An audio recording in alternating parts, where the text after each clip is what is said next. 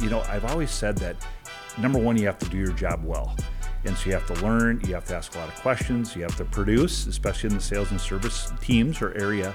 But you also have to treat people well too and build relationships. And I think that's what's, again, driven me and probably been my success is the relationship piece, as well as doing a couple things right. That was Jeff Mounicou. I'm your host, Marnie Gellner, and this is Wolves Plus. I'm on the hustle for the glory, on the grind for the crown. Not to hustle if you want to, if you do, you're going down. Oh! Great catch, great finish. Towns to Gobert. Come on now. That's playing with flow.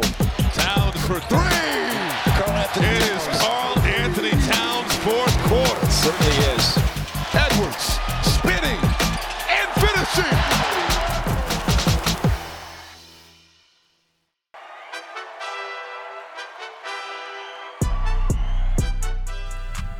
Well, it's nice to get you in this room and to have some time to kind of just chat with you, Mune.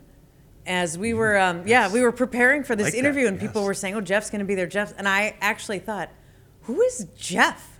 I don't think I'd answer to it either. So everybody calls you Mune, yeah, for sure, including my wife, your wife. Yeah, everybody calls you Mune.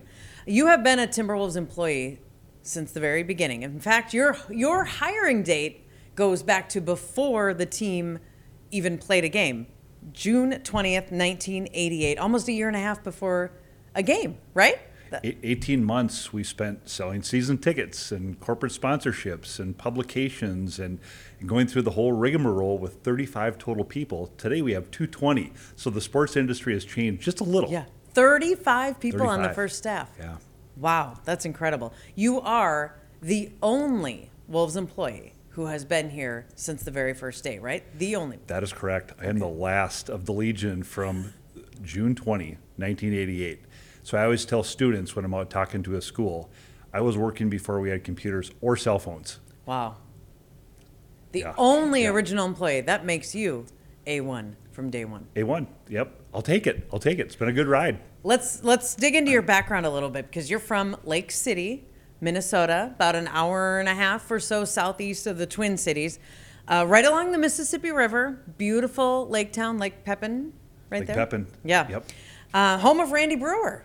The big Brew. He was a few years ahead of you. He was a senior when I was a freshman. I moved in from Little Falls. I lived up in the middle of the state, and in ninth grade, my dad came into the dinner table one night and said, "Guess what? We're going to move from this basketball hotbed of Little Falls. We're going to move to Lake City." By the way, they have a pretty good basketball team, so it ended up working out pretty well. Because you played too, right? Well, here's the deal.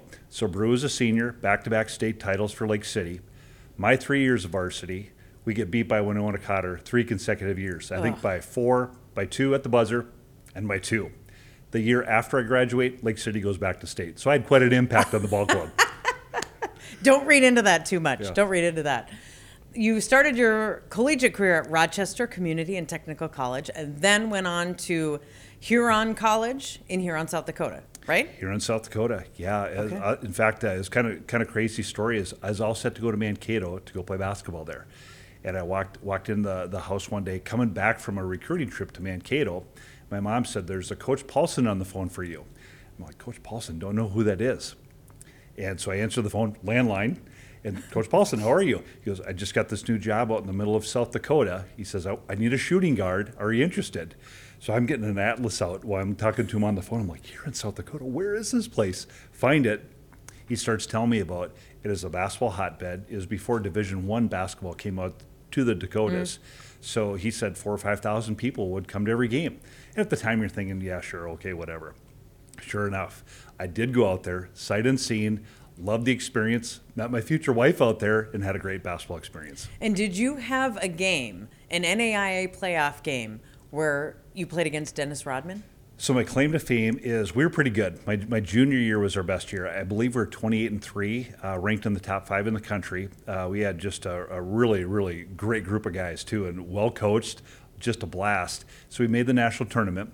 And our claim to fame is we got beat by Southeast Oklahoma State. We held Dennis Rodman to 38 points, 26 rebounds. So I figured I better come up with a plan B if I think I'm going to go out and play in Europe or some other place. Yeah. You held him to 38-26. Held him to 38-26, yeah. In fact, one kind of funny story is I'd never done this before, but when he was playing for the Pistons, I figured, you know what, I'm just going to go up and say something to him, just see if he remembers. So as he's walking off the floor during warm-ups, went over and said, hey, Dennis, I had the chance to play against you in college. And he kind of looks at me like, who'd you play for? And I said, well, I played for the school in South Dakota. He goes, we beat you by 7. Oh. I said, you did beat us by 7. But I said, we held you down, 38-26. You held me down, huh? So, yeah, that's my claim to fame. You remembered it. Yeah, and so thankfully there's not computers and cell phones back then, so all the photos of him dunking across our forehead are gone. They're not there. We'll see if we can dig one up.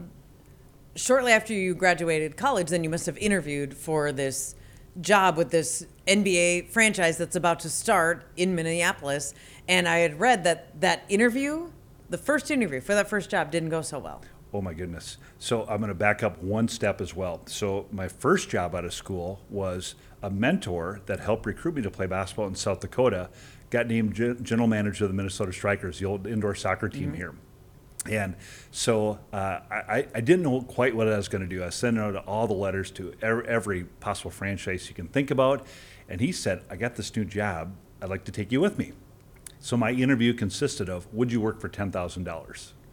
A year. So 1987. So I was thrilled to death. That was I cut my teeth on the sports industry with the Minnesota Strikers down at Met Center. And then a year later, the NBA was coming back. I went through the interview process. I was very, very lucky that coming from soccer, my first boss, Tim Laiwicki, also came from soccer. So in the pile of 3,000 plus resumes, probably soccer background stood out just a little. So I was able to come through the first couple of interviews.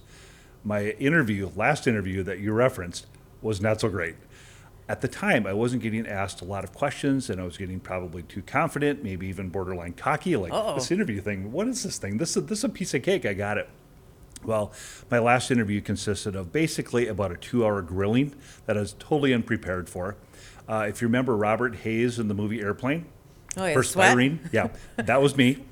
That's what it looked like. It was early June inside this office.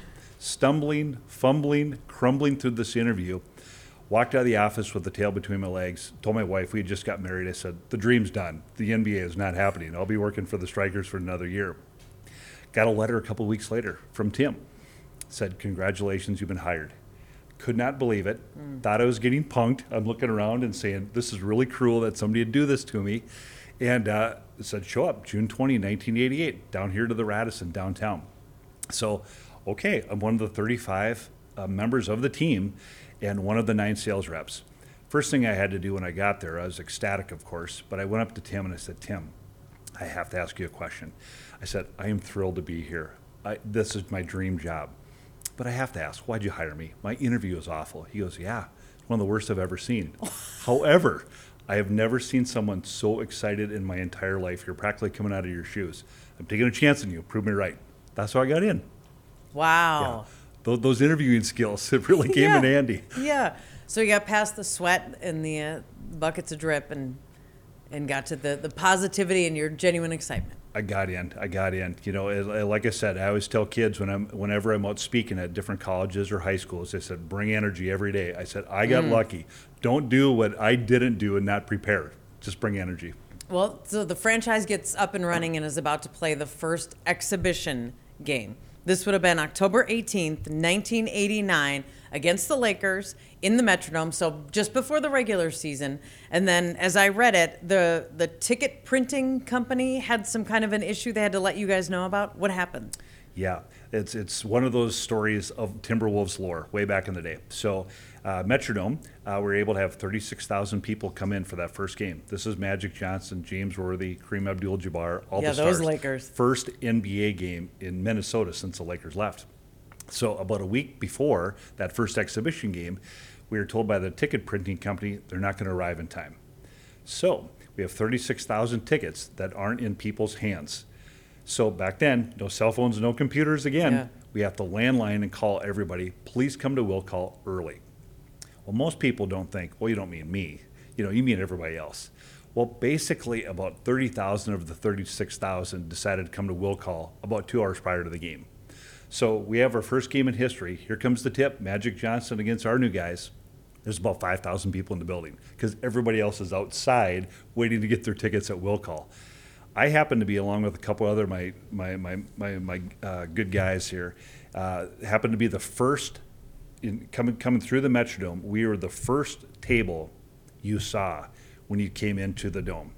So to say we were getting grilled is an understatement. Oof. Yeah, we were human pincushions there for about 2 hours. It was rough. People were not happy. They were not happy. Well, eventually things got figured out because the Metrodome had some incredible crowds. The photos and the video of those games in that first season, despite the wins and losses, just the atmosphere of the Metrodome had to be incredible. What do you remember about being in there for Timberwolves games? It was electric. The NBA was back here in Minnesota. You know, it's all the stars. It's Jordan, it's Magic, it's Bird. In fact, I was just telling somebody a story the other day when we were playing Boston, which is a big win for us. Tony Campbell goes for 44. We upset Bird, McHale, Parrish, etc. I happened to be walking down a back hallway, and I came across Larry Bird. And so this is a guy I had on my wall, you know, along with Magic and Jordan and Dr. J and all these guys. I was so tongue-tied, I called him Barry. Oh, Barry Bird. Hey, Barry. And I was so tongue-tied. And so that just shows, as a 22, 23-year-old, I didn't know what I was doing. You know, I was just trying to survive life, basically, as much as anything. But those crowds were awesome. We broke the all-time attendance record, 1,072,000 people. That'll never be broke again. Nobody will ever play in a building as big as the Metrodome again. And so as we're going down the stretch, trying to break the all-time attendance record, we were getting 42,000, 45,000, 48,000 into the Metrodome. So that's upper right field, center field, left field. Yeah. People look like ants down there on the floor, but it's awesome. It was just electric atmosphere. And because it was in the Metrodome, did you ever have like Twins players coming out on the court to just get some shots up at a morning shoot around or something like that? Oh, it was their ballpark. Here's what, this was awesome. So on days of game, because most of our stuff was held down at our office over here on Hennepin Avenue, we had to haul stuff down on a big truck every game day. So we'd have a couple hours just to kind of relax, grab a bite to eat. We started playing basketball. So two kind of famous twins would start playing basketball with us. That's Tom Kelly and Kirby Puckett. Oh, kind of famous, so, yeah. Yeah, so that was kind of fun. Puck could play a little bit, and Tom Kelly was out there as a true coach, directing traffic, telling us what to do. It was a blast. Shooting hoops at the Metrodome. It was great. With TK and Kirby. TK and Puck, yeah. Incredible, it was great. Incredible. Well, then, obviously, the team moves on to Target Center, and there's a wonderful story about the first home playoff game for the Timberwolves. It was against the Rockets in 1997, and somehow you guys got Jesse Ventura to rappel from the ceiling down to the court at Target Center. It was so great. You know, I always loved the first win, first time you make the playoffs, first time you host a playoff game. So it was the Houston Rockets with Charles Barkley, Clyde Drexler, Scottie Pippen. So we had this brilliant idea. At the time, you could rappel out of the ceiling. So we talked to Jesse, who is a longtime season ticket member of ours, and we said, would you consider doing something kind of crazy? Here's the idea. He's in. So we're down there, and the place is going crazy. First home playoff game. So I'm down behind the Rockets bench, and we see Jesse up high, and he starts coming down, starts repelling, and now he's coming. And so Barkley and Pippen and all these guys are wondering, what in the world are they doing? Well, we plop Jesse down right in front of the Rockets bench. He rips off his jean jacket. Take a look at these lateral deltoids. You want a piece of these, Barkley? It was hilarious. The Rockets are dying. We're dying. The crowd is going nuts. And then we had a staged intern, somebody on my staff actually, pretty big guy, 6'8", about 300 pounds. He became the drunk Rockets fan. So we had him stumble onto the court, and Jesse got to see him, and then, of course, clothesline him, hit the ground, and the place was going nuts. That's how we started our home playoff games. It was great. And even the Rockets loved it, right? Dying laughing. Yeah, dying laughing. What a series. It was fun. Wow, what memories for the franchise. Because you've had a hand in so many of these sort of entertainment people and skits and any of this kind of stuff. The legendary Jiggly Boy that a lot of us are familiar with was in Kevin Garnett's heyday, and then when KG came back, Jiggly Boy came back. What role did you play in getting him either the first time or the second time around? Yeah, another iconic story. And a good friend of our organization, John Sweeney, who at the time ran Brave New Workshop, we had been utilizing him to work on some game operations ideas. And he and his cast would come up with all these great ideas that we'd film, put them in game, come up with different ops elements, and it's awesome. And so we thought about this idea. You know, the typical dance cam that you have when you show one end of the arena, somebody dancing, opposite end of the arena, yeah. somebody dancing. So we showed one fan. He's kind of moving around a little bit. Showed the opposite end, kind of zero in on him, and he's kind of like, no, we're not going to do that. Go to the opposite end. This guy's going crazy. Go to this end. Everybody's nudging him, which were actually his kids. Like, come on, get up and dance. Go one more time. Then we get him to dance. Next thing you know, he's going full-fledged. Shirts off, going nuts. Our crowd's going nuts. So then the skit is done. So we had a suite set for him, and so we pretend that we have these two security guards, which are actually two of his staff members, take him out of the arena for taking his shirt off. So I'm up at our guest services area as we're taking him out. And the booing that was going on and the outrage from our fans is everybody's coming to guest services saying, that poor fan, what are you doing? This guy's just trying to have a good time. You guys are encouraging a great time, and you're taking this poor fan out. What are you doing? So I call up to one of our game ops staff members up in the suite. We're like, we got to get Sweeney back in the stadium. We are going to have a riot if we don't get him back in there. So a couple minutes later, we take our security crew, we bring him back, and he comes back into the arena. And it was just like a gladiator coming into the Coliseum. It was awesome. It was awesome.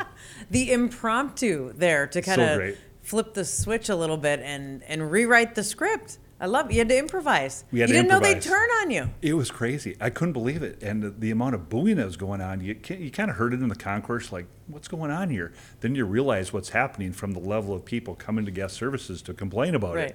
Right. And then, of course, when KG came back, we did it again. And KG acknowledged them. And, I mean, Sweeney is great. Yeah. It is awesome. Couldn't have been more perfect. Could not have been more perfect. Speaking of KG, did he once shave your head? He did. So this is another promotion that we did. So I think it was Steph and Kevin's second year, I think, with us. And so we came up with this idea. At the time, they had just shaved their head. And so because it was a ticket sales idea, they said, well, if we're going to do this, anybody that shaves their head over at City Center is going to get 2 free tickets. So KG comes up to me and says, you're shaving your head too. I'm like, oh, yeah, that's fine. We're good. He goes, no, we're shaving it. I'm like, okay, yeah, okay, sure. I think he's joking. He goes, we're doing this. So next thing I know, like I'm up on stage. We're doing it now. Yeah. So with the BIC, I mean, he's going across the hair. So within about 20 minutes, I'm bald. Yeah, so I had to go to with the skin. It. Yep, to the skin. What do you do? KG wants to shave your head. Your head's getting shaved. I'm shaving my head. Yeah, the head. You have had a few different titles here with the Timberwolves, starting at entry-level sales. And tell me if I have this right. Promoted to group sales manager, ticket sales manager, director of ticket sales, VP of ticket sales. Then you ran fan relations and membership area, then vice president of fan experience. I think we hit them all. And that's where you are right now. Yeah, that's where I am today. Okay, so fan experience. That means anything and everything that you see from the second you probably park your car, maybe, or at least enter the building to the time you leave. That's what you focus on and you try to make as good as possible? Right. It's all about a connection to the fans, and just thinking about everything in that driveway to driveway experience. Like you said, whether it's parking, it's coming through the security areas, it's how you're greeted at the gates, it's how you get your seat, it's the concession experience and that narrative. And so we're just always looking and saying, okay, if you're inviting someone to your house, how do you want that to look? I want it to be clean. You want to have some bumping tunes going. You want to have great food. You want to have a really friendly atmosphere. Yeah. So we're thinking the same thing here. And our goal really is every interaction should be one of treat them like the most important person in the room. We do that as a staff, we're going to hit some home runs. Because you want to be a good host. Great host. Exactly. You want them to have a good time. That's it. So you take a lot of photos. You take a lot of selfies with ushers, with workers, with concession stand, with people, military, with fans. Like, how many selfies do you think you have taken with people at Target Center in your lifetime? That is a great question. I think my library is pretty full. It's every game I'm doing something to help showcase the staff, which they really like and they enjoy. And what's been really fun is when you do post one of those, the number of fans that will say, oh, I love Tom the usher, he's great. Or I love Kathy the usher, she's awesome. Or Phil the security guard.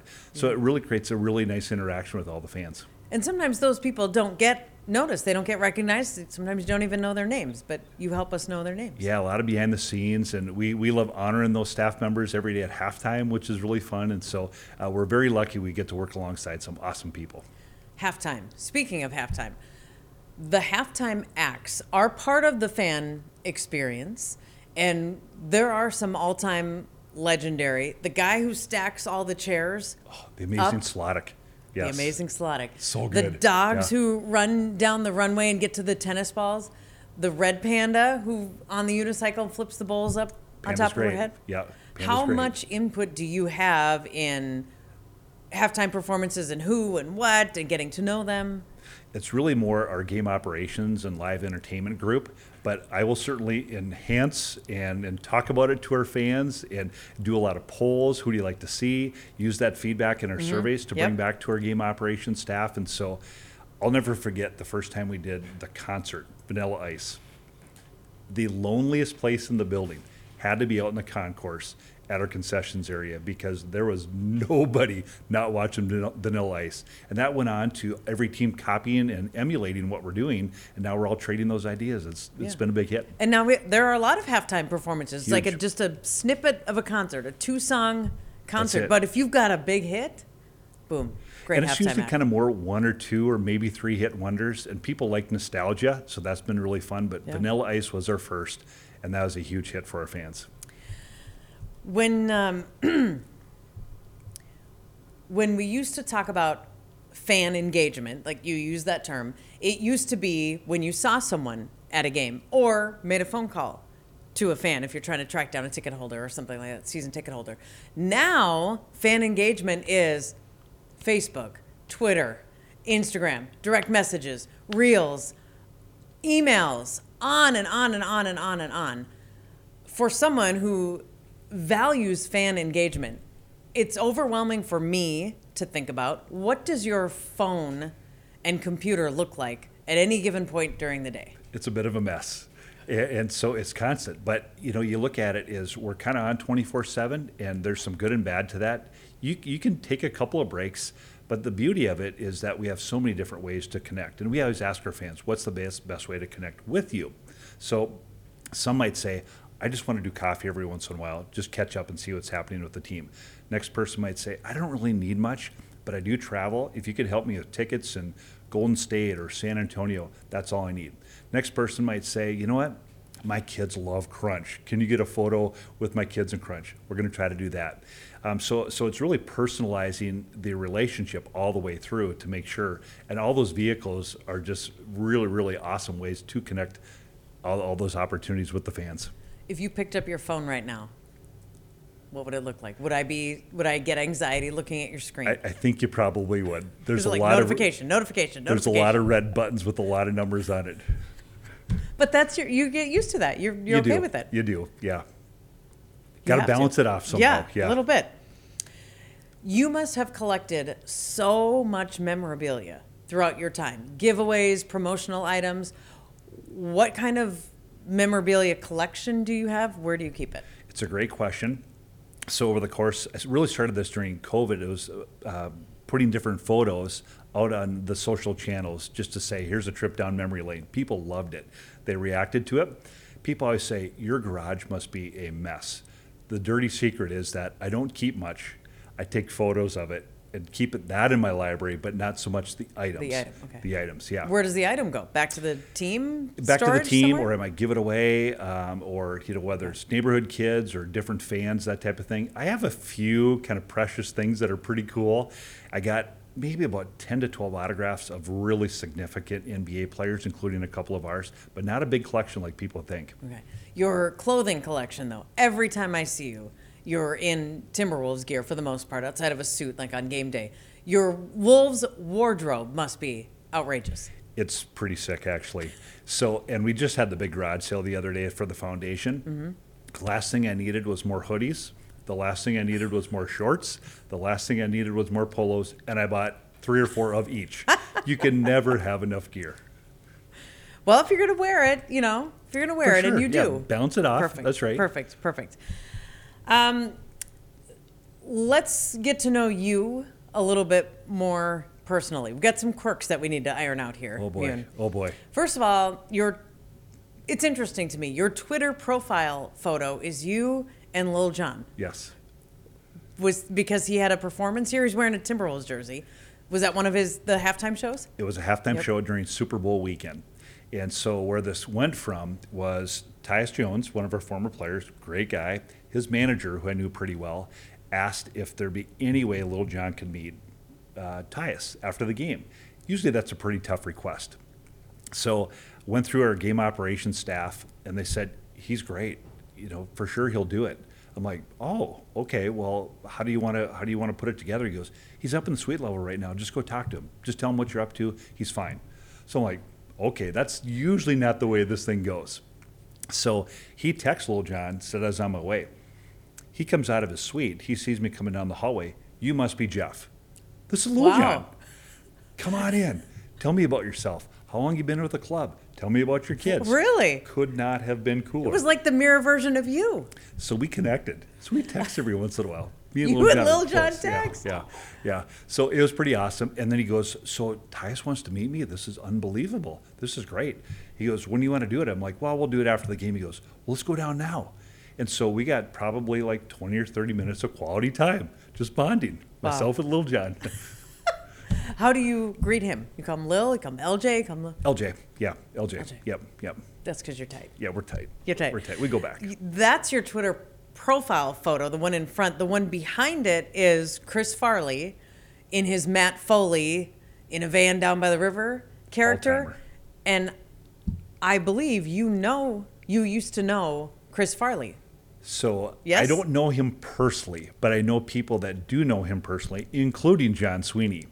Jiggly Boy. Joel Maturi, the former University of Minnesota athletic director, was his football coach, which in high school, right? Part of his skit is based on Joel, which we've now talked to Joel about, and he's admitted, he's taken a couple liberties with some of my personality quirks, but I was his coach.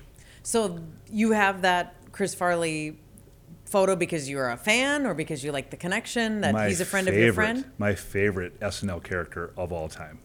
Is Matt Foley? Is Chris Farley. Okay, so cast member. Yeah, cast member, And I could probably say that's probably my favorite character as well. Okay. Farley's great. Oh, he's genius. He was a genius. The best. Yeah.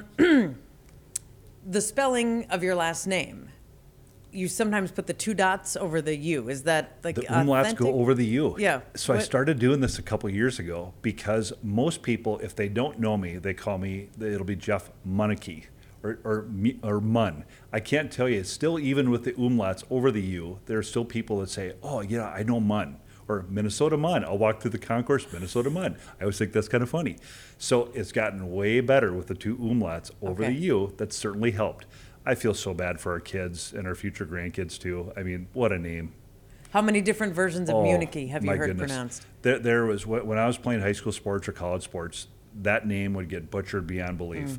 I heard Mukiaki, Munchkin, Munich, Monkey. I've heard them all. Our poor kids and grandkids, I feel bad for them. Mounicou.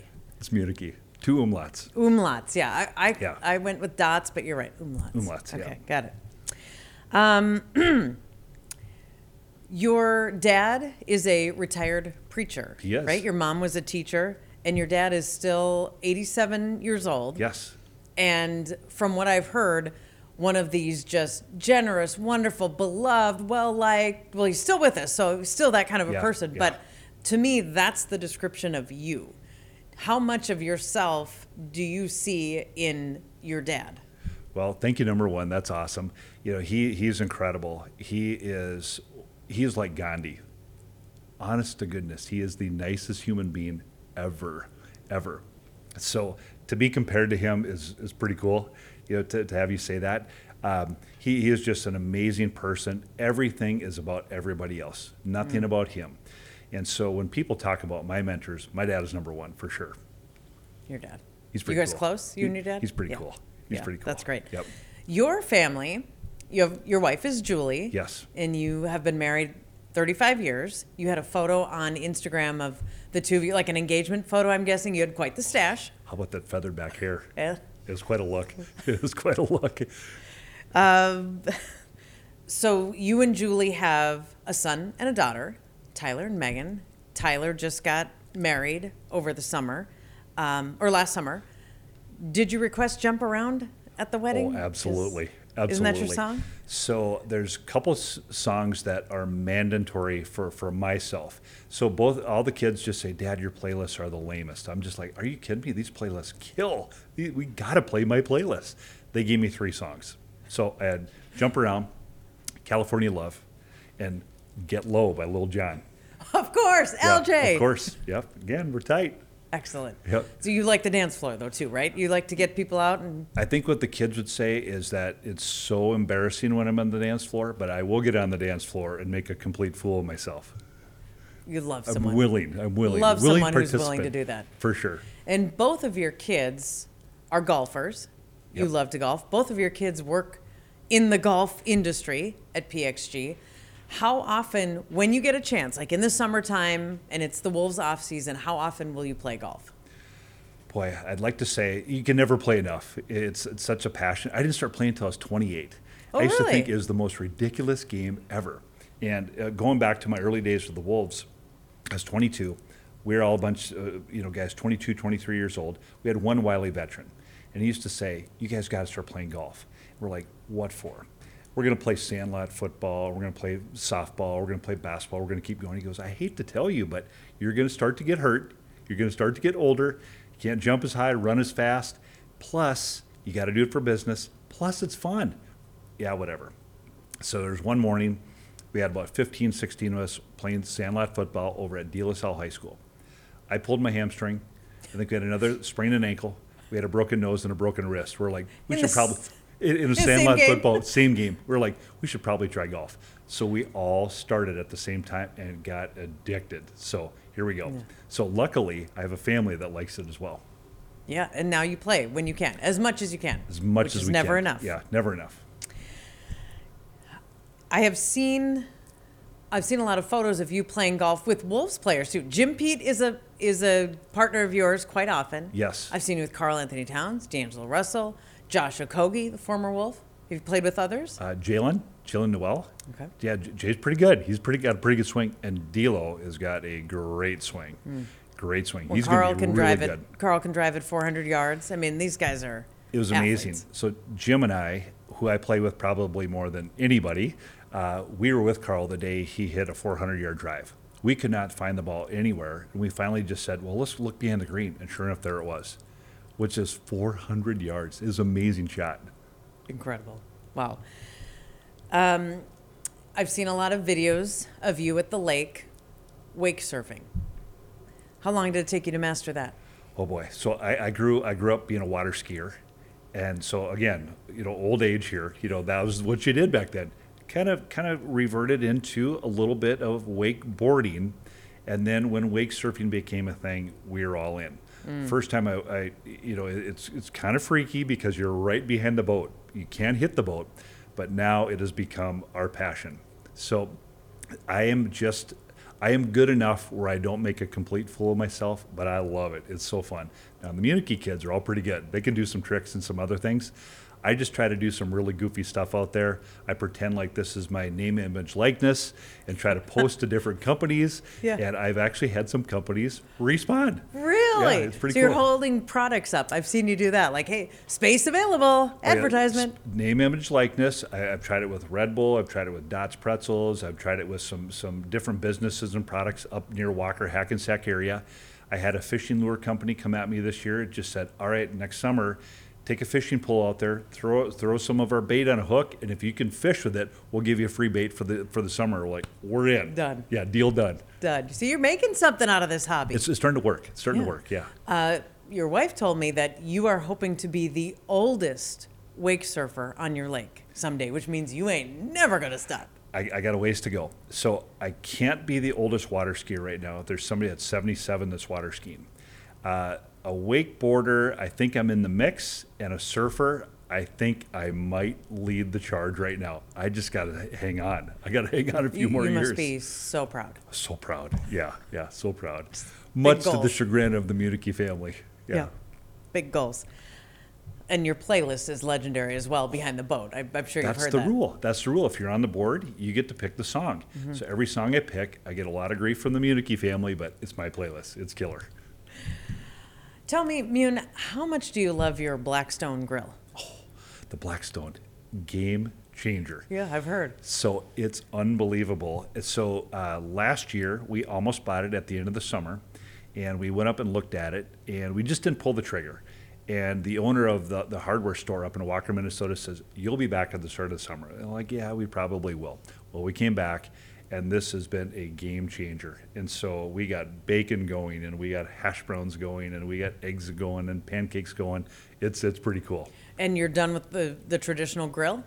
We'll never see it again. Burgers, brats, all that? Everything's on the Blackstone. Mm. That should be my name, image, likeness for sure, because I am promoting the Blackstone a lot. There you go. Now we're getting somewhere. Your wife said that you will watch reels on your phone of people cooking on Blackstone. Oh, I got all kinds. I mean, this is how deep you're in? All kinds of great recipes. Yeah, next summer we're going to have fajitas going. I have a bunch of new things I'm going to try. Some French toast we haven't done yet. We're going to try that. Some grilled cheese. We're going to try that. Mm. I've got the basics down pretty good. And it is an absolute game changer for anybody that's came up to the cabin. They agree. Okay. So from my endorsement, I believe we've sold 4 more. So I should be getting name, image, likeness on this thing for sure. Okay. Yeah. Again, goals. Goals, yeah, right. You're striving. Right, yeah. You're striving, and I love it. I think that people who know you know this. Hopefully people who are watching this figure this out. But you gush positivity. You gush friendliness, you gush connection. Like, you are such a people person, and you thrive on it, and you pull it out of other people as well. That is you to the core. Do you agree with that? I think so. I'd like to believe so. You know, it's really interesting because it's all relationships, right? And it's the single thing that drives me every single day here for the Timberwolves and the Lynx is. It's a situation where that orange sphere has brought everybody together, and it just happens to be basketball. Now, it could be a hockey puck or a soccer ball, whatever, but I'm glad it's basketball because I love basketball. But the relationships that come from that are just the best, the best. And again, I think I referenced it once before. Every conversation, treat everybody like they're the most important person in the room. You're going to be just fine. But even you, Mun, has to have a bad day, or maybe it's a bad hour, or maybe it's a bad minute within a day. When you're having a moment and you need to just release it, like, what does that look like? Where do you go? How do you let off some steam? That is a great question. I'm probably doing something with our 2 wiener dogs. I've probably taken the wiener dogs for a walk.